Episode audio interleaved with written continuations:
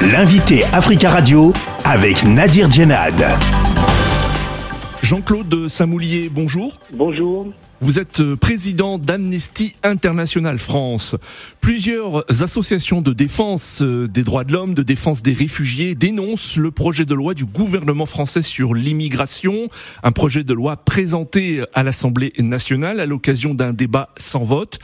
Qu'est-ce qui vous gêne en tant que président d'Amnesty International France euh, dans ce projet de loi? Ça fait plus de, de 20 textes en 30 ans. Le dernier datait de 2018. Et tous ces textes ont une même tendance, suivent une même tendance générale, c'est toujours plus de détérioration des, des conditions d'accueil des personnes, de détérioration du respect des droits des personnes exilées. François Héran, qui est professeur au Collège de France, a déclaré récemment, je cite, que le débat public sur l'immigration en France est en décalage complet par rapport aux réalités de base. Il rappelle à quel point l'immigration est limitée bien en deçà de la place qu'elle occupe dans l'espace public. Êtes-vous d'accord avec euh, ce constat? Les chiffres sont là pour... Euh, pour, pour dire, pour prouver qu'il n'y a pas du tout d'invasion, d'exode massif ou tout euh, ce genre de choses qui sont destinées à alimenter des discours euh, de haine et, de, et, et discriminatoires. L'immigration est tout à fait contenue et nous insistons, nous, Amnesty International, pour que les respects des droits fondamentaux de toutes les personnes présentes sur le territoire soient respectés. Alors dans ce euh, projet de loi, il y a la volonté du gouvernement euh, de prononcer une obligation de quitter le territoire français dès le rejet de la demande d'asile sans attendre un éventuel recours. Est-ce que cela euh, vous inquiète? Bien sûr que ça nous inquiète. C'est quelque chose de très très compliqué et de très confus. L'organisme qui est de première instance qui donne ou pas le statut de réfugié à une personne, c'est l'OFPRA. Et effectivement, le projet de loi précise que dès la décision négative de l'OFPRA, une, une OQTF, une obligation de quitter le territoire français, sera notifiée à la personne. Mais la personne, en même temps, peut faire un recours devant la Cour nationale euh, de, de, de, la demande d'asile, euh, qui est en deuxième instance. C'est-à-dire que la personne reçoit une OQTF, une obligation de quitter le territoire avant la fin des recours possibles euh, devant la décision de l'OFPRA. Donc la personne devra faire deux recours.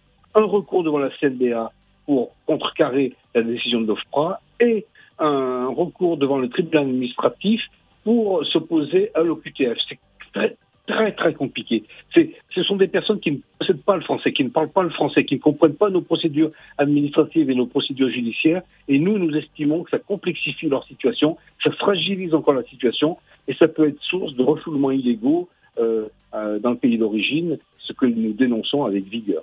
Alors, ce qu'il y a aussi dans ce projet de loi, il y a l'extension du recours à un juge unique à la Cour nationale du droit d'asile. En tant que président d'Amnesty International France, est-ce que c'est un motif d'inquiétude pour vous également? Oui, bien sûr. Hein, la, Cour nationale euh, du droit d'asile, c'est l'instance de, recours par rapport aux, décisions de l'OFPRA. Donc, c'est quelque chose de très très important. C'est elle qui juge finalement en dernier ressort euh, de la, euh, de l'octroi ou pas du statut de réfugié à la personne. Donc, ce sont des personnes qui risquent leur vie et aujourd'hui, dans la majorité des cas, euh, la Cour euh, siégeait euh, de façon collégiale. C'est-à-dire il y avait trois, trois juges finalement, dont une personne qui est une personnalité qualifiée qui était nommée par le Haut Commissariat euh, aux, aux, réfugiés. Donc pour nous, c'était une garantie que, que, la décision était argumentée, était étayée, reposait sur des bases factuelles. Parce que trois visions valent mieux qu'une. Encore une fois, ce sont des, des gens qui, qui, risquent, qui risquent leur vie, qui risquent le, le retour dans leur pays d'origine où ils risquent les mauvais traitements, ils risquent la torture, ils, risquent leur vie. Donc pour nous, les trois visions valent mieux qu'une. Et en particulier, la vision de la personnalité euh, qualifiée donnée par le, euh, enfin, nommée par le HCR était quelque chose de très important parce que le Haut Commissariat aux réfugiés connaît très bien la situation dans les pays et, et connaît très bien les persécutions qui sont, qui sont commises, qui sont subies. Donc c'était vraiment quelque chose de très très important pour nous alors vous l'avez euh, dit hein, en début d'entretien, il s'agit d'un énième projet de loi sur l'immigration. Pourquoi selon vous un nouveau projet de loi sur l'immigration? Ce qu'on constate, c'est que, comme je le disais tout à l'heure, il y a de plus en plus de textes, de plus en plus de textes qui, qui détériorent les conditions d'accueil, les, les, conditions de, de, vie des personnes qui sont sur le territoire, des conditions euh, d'accès euh, au droit d'asile. Hein, le droit d'asile, c'est quand même le, le, dernier qui reste quand, quand, tous les autres ont été enlevés à la personne. Hein, c'est c'est la Convention de Genève. Hein. C'est un droit. Ça n'a rien à voir avec la politique migratoire des États. Ça n'a rien non plus à voir. Ça n'a pas à voir non plus avec les, de la compassion. C'est vraiment un droit que nous avons donné aux personnes qui sont euh, persécutées chez elles de venir à, obtenir une protection euh, chez nous. Et quand je parle de chez nous, c'est les trois quarts des, des pays de la communauté internationale. Donc c'est un droit, et il ne faut pas transiger avec le droit d'asile.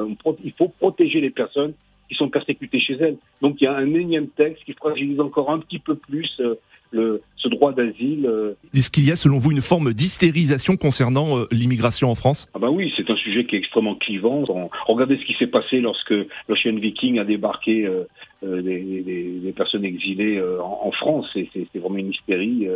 Donc nous, on ne veut pas rentrer dans ce jeu. Il faut qu'on raisonne rationnellement sur des chiffres exacts. Et puis surtout, il faut qu'on prenne en compte le, le, droit des personnes, les droits fondamentaux des personnes, soit le droit d'asile pour les personnes qui veulent venir sur notre territoire, soit le droit des fondamentaux des personnes qui sont sur notre territoire, quelle que soit leur situation administrative. Il faut que ces personnes aient accès à l'hébergement, il faut que ces personnes aient accès à la santé, il faut que ces personnes aient accès à l'éducation, et on ne peut pas transiger non plus avec les droits fondamentaux des personnes. Jean-Claude de Samoulier, merci beaucoup d'avoir répondu à nos questions. Merci beaucoup. Je rappelle que vous êtes président d'Amnesty International France.